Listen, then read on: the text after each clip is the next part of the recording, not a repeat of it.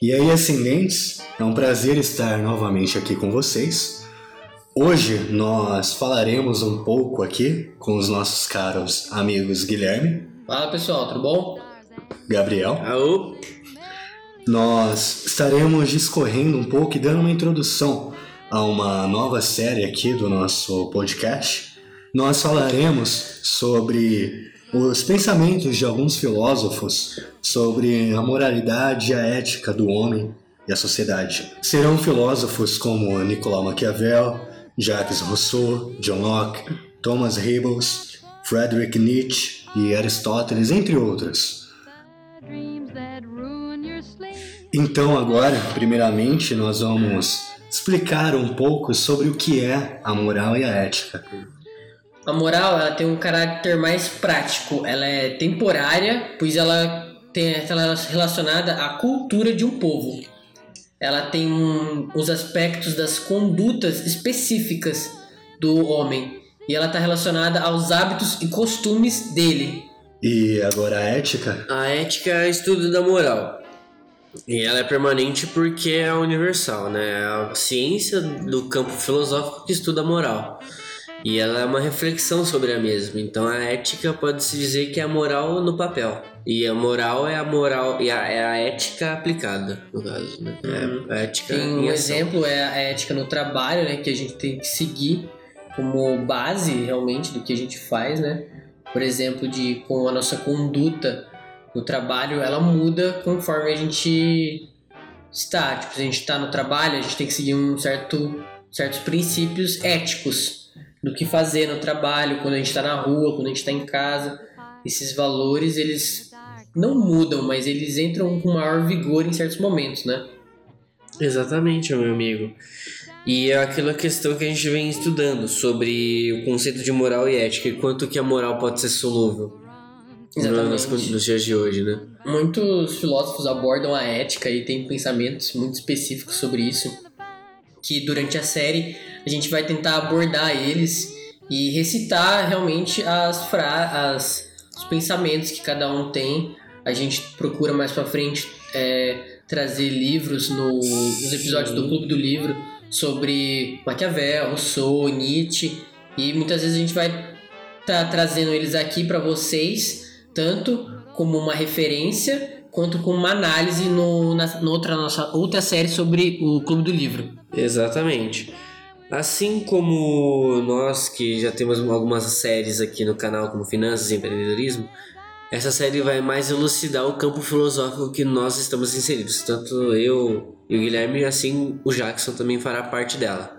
Não só apresentando, mas também falando o que ele acha, o que todo mundo acha sobre esse conteúdo. discorrendo um pouco sobre também. Nesse momento, nós não vamos aqui tomar os pensamentos de outros filósofos, de quem quer que seja. Nós vamos passar uma conversa um pouco mais descontraída e falar sobre como nós enxergamos os conceitos de ética e moralidade. Em primeiro lugar, começando aqui com o nosso amigo Guilherme, que você nos diz a respeito disso? Eu acho muito interessante na questão da ética, como ela, esse estudo, ele é bem mais abrangente do que a gente pode imaginar, assim, superficialmente. Porque por mais que eu leia muitos livros de muitos autores relacionados que estudam esse campo, ainda assim não é uma coisa muito fresca. Como a ética, ela é um estudo da moral, a gente acaba muito relacionando ela toda hora e acaba não diferenciando muito a outra, uma da outra. E eu acho que com essa série a gente vai ter uma, uma evolução melhor desses conceitos e ter uma ideia do que é cada um. Porque a ética, como eu disse, tem vários âmbitos que a gente pode aplicar ela e como ela é aplicada, como no trabalho ou na escola, a gente tem certos valores morais que se, se dão pela ética de como você deve tratar o próximo, como se é moral ou ético a gente fazer certas ações ou tipo de pensamentos, como a gente trata um professor, ou como trata o colega, o chefe, ou o cliente. São todos âmbitos assim que a gente tem que estudar.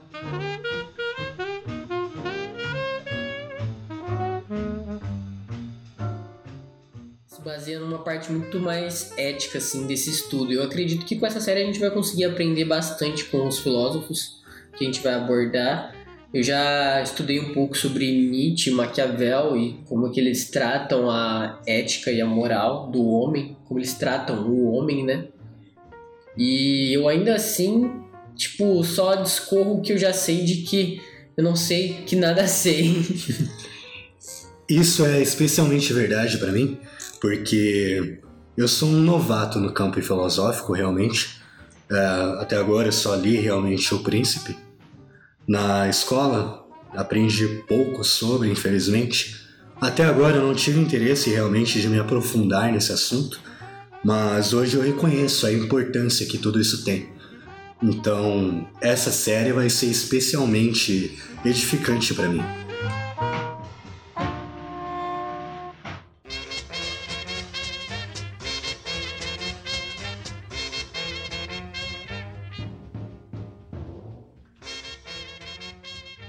Então agora, passando a palavra para o nosso não tão querido assim, amigo Gabriel. Obrigado, meu caro idiota. é, eu acho que a moral e a ética estão ligadas, cara. É, o que você tem de ética, você tem que refletir nas suas condutas morais. Só que hoje em dia, como eu disse, a moral está muito maleável, sendo que a ética permanece a mesma. O estudo, né? Sim. Então eu acho que o negócio é o seguinte: você tem que decidir o que é ética para você e aí agir baseado conforme a sua ética. Uhum. Entendeu? Como Porque você se... trata, né? Como você decide ter certos valores na sua vida, não? Sim, sim, isso está muito atrelado a isso. E passando agora para um problema que eu identifico na sociedade, que é a relativização da moral. Uhum. Pelo menos eu enxergo isso como um problema. Eu gostaria de saber também a visão que vocês dois têm acerca disso. E também convido os nossos ouvintes a comentarem nas nossas redes o que, eles, o que vocês pensam sobre a relativização da moral e como isso tem moldado a nossa sociedade. Estejam à vontade para isso, é, acessando as nossas redes, o Instagram, arroba Mentes Ascendentes, ou nos mandando um e-mail no ascendentespodcast.gmail.com então, começando aqui pelo Guilherme, como você encara, meu caro, a, a relativização da moral na nossa sociedade? Eu acho que com o tempo a moral e a ética ela se tornou uma, um assunto muito Hoje em dia, a maioria dos assuntos eles são de, toco, de uma ditocomia, né? De que ou é um ou é outro e não tem meio termo, certo? É tudo certo e errado. E a moral, ela, como ela é um estudo, um princípio assim, cada, cada um tem a sua ética e sua moral para com os outros e consigo mesmo. E é muito difícil hoje em dia, porque como a moral ela tá ligada a costumes, muitas vezes entra em conflito com a com os dos outros. Como hoje em dia a gente está num mundo mais globalizado, as informações e as morais e culturas estão muito em choque. Então hoje em dia a gente tem que ter muita ponderação no que a gente ouve, fala e pensa, porque nem sempre a gente está 100% correto ou o outro tem noção da, da possibilidade de ele estar errado. Então a gente sempre tem que ter essa perseverança, calma, de analisar os fatos e sempre pensar juntos para chegar num, nesse estudo que é a ética de ver o que é certo e o que é errado, o que é ético e antiético, em vários âmbitos. Entende? Perfeito. E você, meu caro amigo Gabriel? Obrigado. Bom, a relativização da moral é uma coisa que a gente vem sofrendo nos últimos anos, na última década, eu acho, né? Mas com isso tudo, a gente pode perceber duas coisas. Que é o julgamento que as pessoas fazem sobre as outras. Né? Tem dois tipos de julgamento: julgamento por moral e tem outro tipo de julgamento que eu esqueci. Mas julgamento moral, tem julgamento moral e ético, perdão. Um dos tipos de julgamento são esses. quando você faz um julgamento moral, você julga a pessoa através da sua moral, né? Mas muitas vezes ela pode ter uma, um código de moral tão bom quanto o seu. E isso a gente esquece. Mas no, na verdade eu acho que essa relativização vem mais do âmbito dos tempos que nós estamos inseridos, entendeu? Acho que cabe um estudo de nós mesmos para com a sociedade que nos cerca, para ver se realmente eles estão fazendo alguma coisa que merece essa relativização ou não, sabe? Interessante. É, o grande problema que eu vejo com isso é que a relativização não vem como um processo natural, porque, como nós já vimos aqui na definição, a moral é algo cultural e temporário. conforme a cultura de um povo vai mudando, os conceitos morais vão se adaptando a ele. Mas atualmente eu enxergo isso como uma negação à moralidade. E como eu vejo isso? Não existe uma moral realmente vigente ou superior. Todas as morais, todos os conceitos morais são igualmente válidos. Mas se nós pararmos para pensar, por exemplo, nas sociedades bárbaras, nas sociedades onde era comum haverem sacrifícios humanos, aquilo era princípio moral daquela cultura. Moral e ético, né? Moral e ético daquela cultura. Então, é, ao meu ver, é claro que existem conceitos morais superiores a outros. E negar a moralidade é remover um dos principais pilares da sociedade. E isso pode trazer inúmeros prejuízos.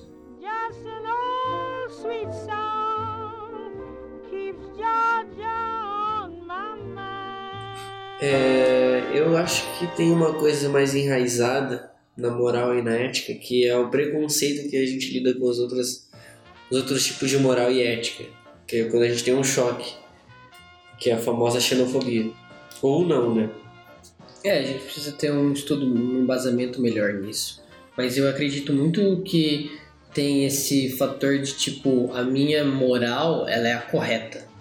E que a do povo menos evoluído era inferior à minha e que não tem valor ou que a minha moral ela tem um, um âmbito mais geral e a sua específica, sabe? Tem esse esse pensamento de tipo de colônia e colonizado, sabe? Uhum. De como a gente vê que às vezes a minha moral pode ser diferente, mas não significa que ela é inferior. Muitas vezes ela pode ser só diferente, em uhum. âmbitos diferentes, não necessariamente melhor. Entende? Eu acho que... pior. Exatamente. Interessante. Realmente, eu creio que em tudo isso cabe justamente a ponderação uhum. como o Guilherme acabou de dizer, de não necessariamente implicar que a minha moralidade é superior ao povo asiático, aqui generalizando, uhum. né? Porque, por exemplo, eles, os chineses, falando chineses, eles comem algumas coisas diferentes, digamos. Não quer dizer que por causa disso eles são inferiores, a mim. Exatamente. Né? Aqui o ponto que eu abordo realmente é de coisas extremas, como o exemplo que eu dei, de sacrifício humano. Uhum. Né? É nesse aspecto que eu me refiro, né? Exatamente. E o alerta que eu faço é simplesmente esse: o cuidado com a negação da moralidade. Nós não podemos realmente nos submeter a, a esses ideais, né? ao meu ver. E aqui partindo para alguns princípios mais éticos do campo da filosofia, a gente pode ver algumas reflexões de grandes filósofos acerca do homem, a dualidade do homem entre a selvageria e a humanidade, a racionalidade, onde alguns dizem que o homem é o lobo do homem, enquanto outros falam que o homem nasce bom e a sociedade o corrompe. Sim. Gostaria agora de saber a opinião dos meus colegas aqui sobre a visão que eles têm acerca dessa linha de raciocínio, começando do Guilherme. Eu sou muito atentado pela visão do Nietzsche, que ele coloca que o homem muitas vezes ele é o entre tá entre o animal e a, o super homem de um homem deus melhor.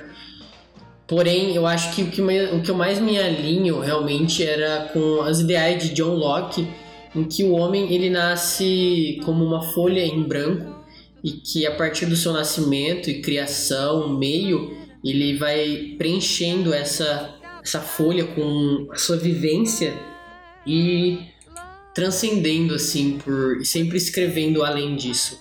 Eu preciso realmente com esse estudo que a gente vai ter, a gente pode se aprofundar mais nos pensamentos de cada filósofo, mas acho que é uma boa, é bem bacana a gente ter essa visão agora, antes e depois dessa série de ter retrazer esse papo de agora mais para frente, de que lá na frente como a gente pensava agora. Achei isso interessante porque a gente, eu claramente concordo pensando assim com o Loki na folha em branco em que todos nós nascemos iguais e que com o tempo e com as nossas medidas e escolaridade, educação, é que nós vamos se diferenciando e acabando tendo essa cultura e bagagem diferenciada.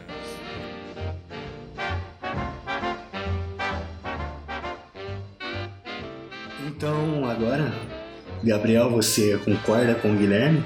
Ou você tem uma visão diferente acerca disso? Ah, eu discordo totalmente. Você é um cara burro.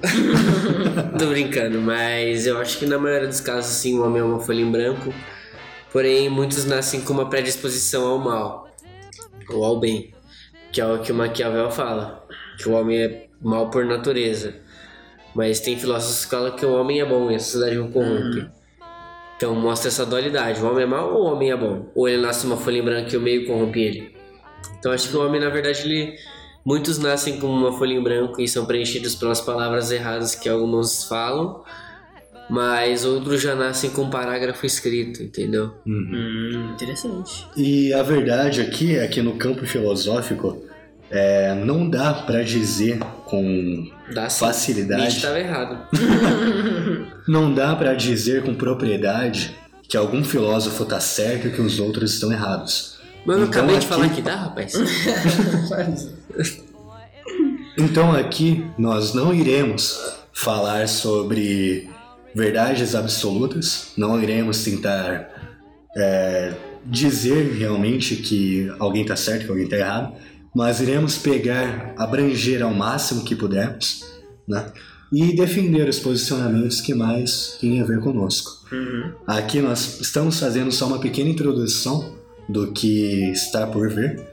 E aqui eu concordo um pouco mais com o Gabriel. Eu compartilho um pouco do que John Locke diz, que o homem nasce como, uma, como se fosse uma folha em branco, porque eu acredito sim que no momento em que nós nascemos, nós não temos qualquer influência do meio, de terceiros, então nós ainda não, não partimos para nenhum princípio. Mas a partir do momento que nós temos qualquer resquício de consciência, tudo isso já vai sendo moldado. E aí eu começo a concordar também com Thomas Hobbes, que ele diz que o homem é o lobo do homem, em guerra com todos os outros. E eu defendo essa questão porque eu acredito que a nossa maior batalha sempre vai ser contra nós mesmos, uhum. certo? Então, a nossa batalha primeira é contra nós, contra, contra a gente mesmo. E a partir disso, contra todos os outros que também vivem um conflito interno. Exatamente.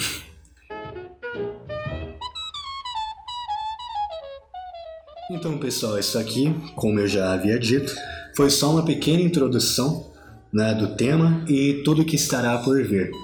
Aqui nós citamos alguns filósofos, mas abordamos de uma forma muito superficial. Então, cada um de nós irá escolher um filósofo, um pensamento, queremos estudar, nos aprofundar e viremos para debater futuramente.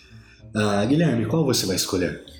Eu vou abordar ah, o Jean-Jacques Rousseau, um italiano que eu, eu, gosto muito de pesquisar sobre, então eu acho que vai ser bem bacana eu trazer as informações sobre ele. E você, Gabriel? Eu vou falar sobre o Nietzsche porque ele tem um viés mais depressivo. Não que eu seja depressivo, mas É, é o Nietzsche, porque ele tem um bigode maneiro. Bom, apesar da minha predisposição às ideias de Maquiavel, não me julguem por isso. Eu vou iniciar a minha jornada com John Locke. Que pena, hein? Então, pessoal, mais uma vez foi um enorme prazer estar Prazer, aqui. pessoal. Eu te amo, pessoal. Foi um enorme prazer estar aqui conversando com vocês, meus amigos. Nossos Então. amigos. Então, é isso aí. É isso aí, amigos. Então, se você quiser deixar seu comentário ou sugestão, você consegue nos achar no, No Facebook, Mentes Ascendentes. no Instagram, Arroba Mentes E Ascendentes. no e-mail? ascendentespodcast.gmail.com. E é isso aí, pessoal. Um prazer, novamente. Depositem dinheiro na minha conta. Falou, pessoal! was he. Já, isso daí é normal. Aí no final, aí, minha idade tem. Filho da puta, agora como é que eu não. Ah. Eu fiz direitinho. Eu não faço.